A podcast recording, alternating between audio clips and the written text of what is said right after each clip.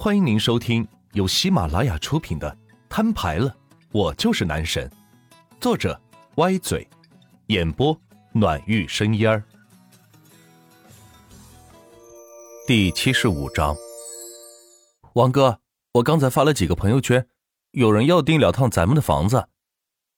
万钱撒了个谎说道：“这样的破房子，他才不会给朋友推荐呢，更何况自己手里上万套现房。”怎么可能推荐他的房子呢？他打算自己出钱买下这两套房子，就当是给公司送礼了。什么？张楠站起身来，惊讶道：“这怎么可能？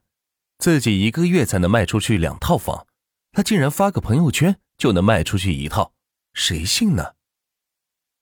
定金转过来。王爷倒是不慌，抽了两口烟斗，说道。作为房产公司的老油条，他见的套路多了。开始承诺的很好，事到临头便是各种理由，什么银行卡没带，信用卡刷爆了，现金不够得去取等等。所以只要有人说买，他就要求对方转来定金，只有这样才能确定他的意向。他们没转定金，直接转了全款，一共是七百二十万。万钱不动声色的说道：“没想到就这破房子，一套下来就要三百六十万，真是又黑又狠。快，快转到公司账户上。”王爷微微有些惊讶，不知道万钱说的是真是假。若是真的，那自己还真不好再赶他走，毕竟他为公司创造了这七百多万的业绩，并且这小子朋友圈似乎质量挺高的。以后指不定还能用上。王爷说完，听到手机“滴”的一声，打开信息一看，收到了七百二十万。七月二十三日九点十五分，系统转账转出七百二十万，可用余额四万九千九百九十九亿九千两百七十七万零两千元。万钱用自己的账户转出去七百二十万。我去！王爷情不自禁的坐直了身体，心中暗骂道：“没想到这小子真的完成了这个任务。本以为他在吹牛，但是这真金白银拿到手里可不是假的。哼，我的钱岂是那么好挣的？早晚要让你吐出来。”万钱暗自看着王爷，心中念道：“可以啊，你小子，这都能办到。这样。”你以后就跟着张楠干销售吧，比你做会计强。王爷直接将万钱改了职业。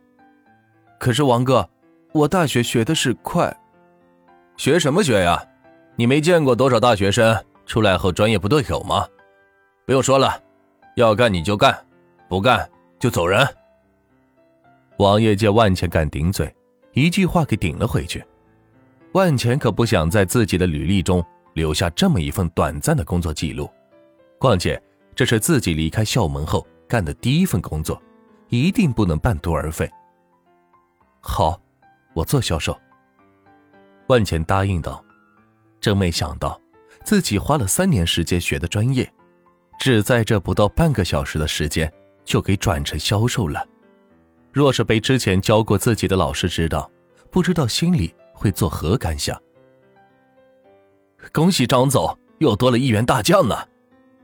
刘猛在一旁桌子上擦着手里的佛珠说道：“就你会说话。”张楠顶了回去。原来张楠并不想接受万钱，一是因为他是个新人，还需要花时间培养他；二是因为销售人员增加，自己的任务量也会随之增加，并且与自己的业绩挂钩，这让自己很不爽。行。就这样定了，下午让他跟着你去售楼部。王爷对张楠吩咐道：“终于摆脱了这小子，自己可以重新招一位妹子当会计了。”一个上午的时间，张楠都在给万钱灌输销售多难做、多辛苦，起早贪黑的，并且遇上行情不好，可能几个月都不开单。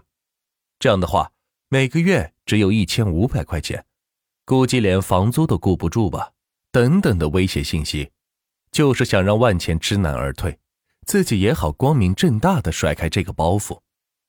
令他没有想到的是，万钱却通通答应下来，表示很愿意做销售工作，再辛苦也愿意，工资再少也不嫌弃之类的。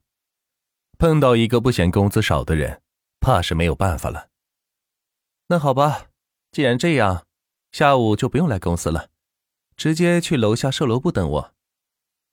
张楠见万钱油盐不进，只好带他到售楼部感受一下竞争的气氛了。一个上午很快就过去了，刘猛他们都说要一起订个外卖，万钱推脱有事是离开了写字楼。喂，中介，你在哪儿？万钱出了门，便拨通了中介电话，问道：“万先生，我就在你定位的酒店楼下，你快过来吧。房东中午也有事，比较着急。”稍等，我马上到。万茜回到酒店，来到自己的房间。却发现门口站了十几个服务员，正在大声的嚷嚷着什么。你说你们住个房间，怎么就弄成这个样子了？这让我们怎么收拾？告诉你们，别以为小年轻就可以随意折腾，这些都是要赔偿的。就是，真当酒店是自己家了，快拿钱来！两名身穿红色工装的服务员大声呵斥道：“我没钱。”请教的声音从屋里响起。透着一丝委屈，万茜赶紧挤过人群来到房间内，见到四处乱糟糟的，放了不少的健身器材，什么哑铃、杠铃、单杠架子、沙袋。我的天哪，这是把酒店当健身房了呀！你看这样，你们算算这间屋损失多少钱，我赔给你们就是。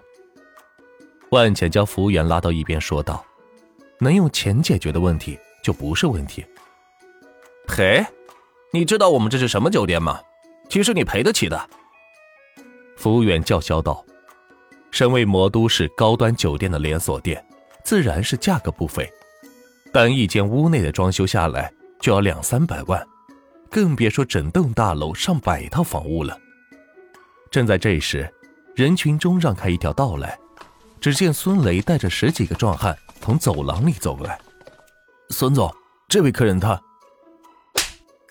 话还没说完，就被孙雷手下一巴掌拍在墙上，是动弹不得，吓得另外一名服务员大腿直颤，不知道哪里得罪了孙雷。在魔都，得罪有钱人可以，但是得罪孙雷绝对不行。万公子，你们也敢怠慢？孙雷中气十足的喝道，震得整个走廊的人耳朵都是嗡嗡直响。大家都左顾右盼的在寻找着孙雷口中的万公子到底是谁，让孙雷动这么大的火。服务员却首先意识到，可能就是这间屋子的房客万钱。孙总，你看他把我们酒店屋子给弄的，这还怎么营业呀？一名新来的服务员壮着胆子说道，又是一巴掌将他扇翻在地。就算把你酒店给砸了。也没关系，明白吗？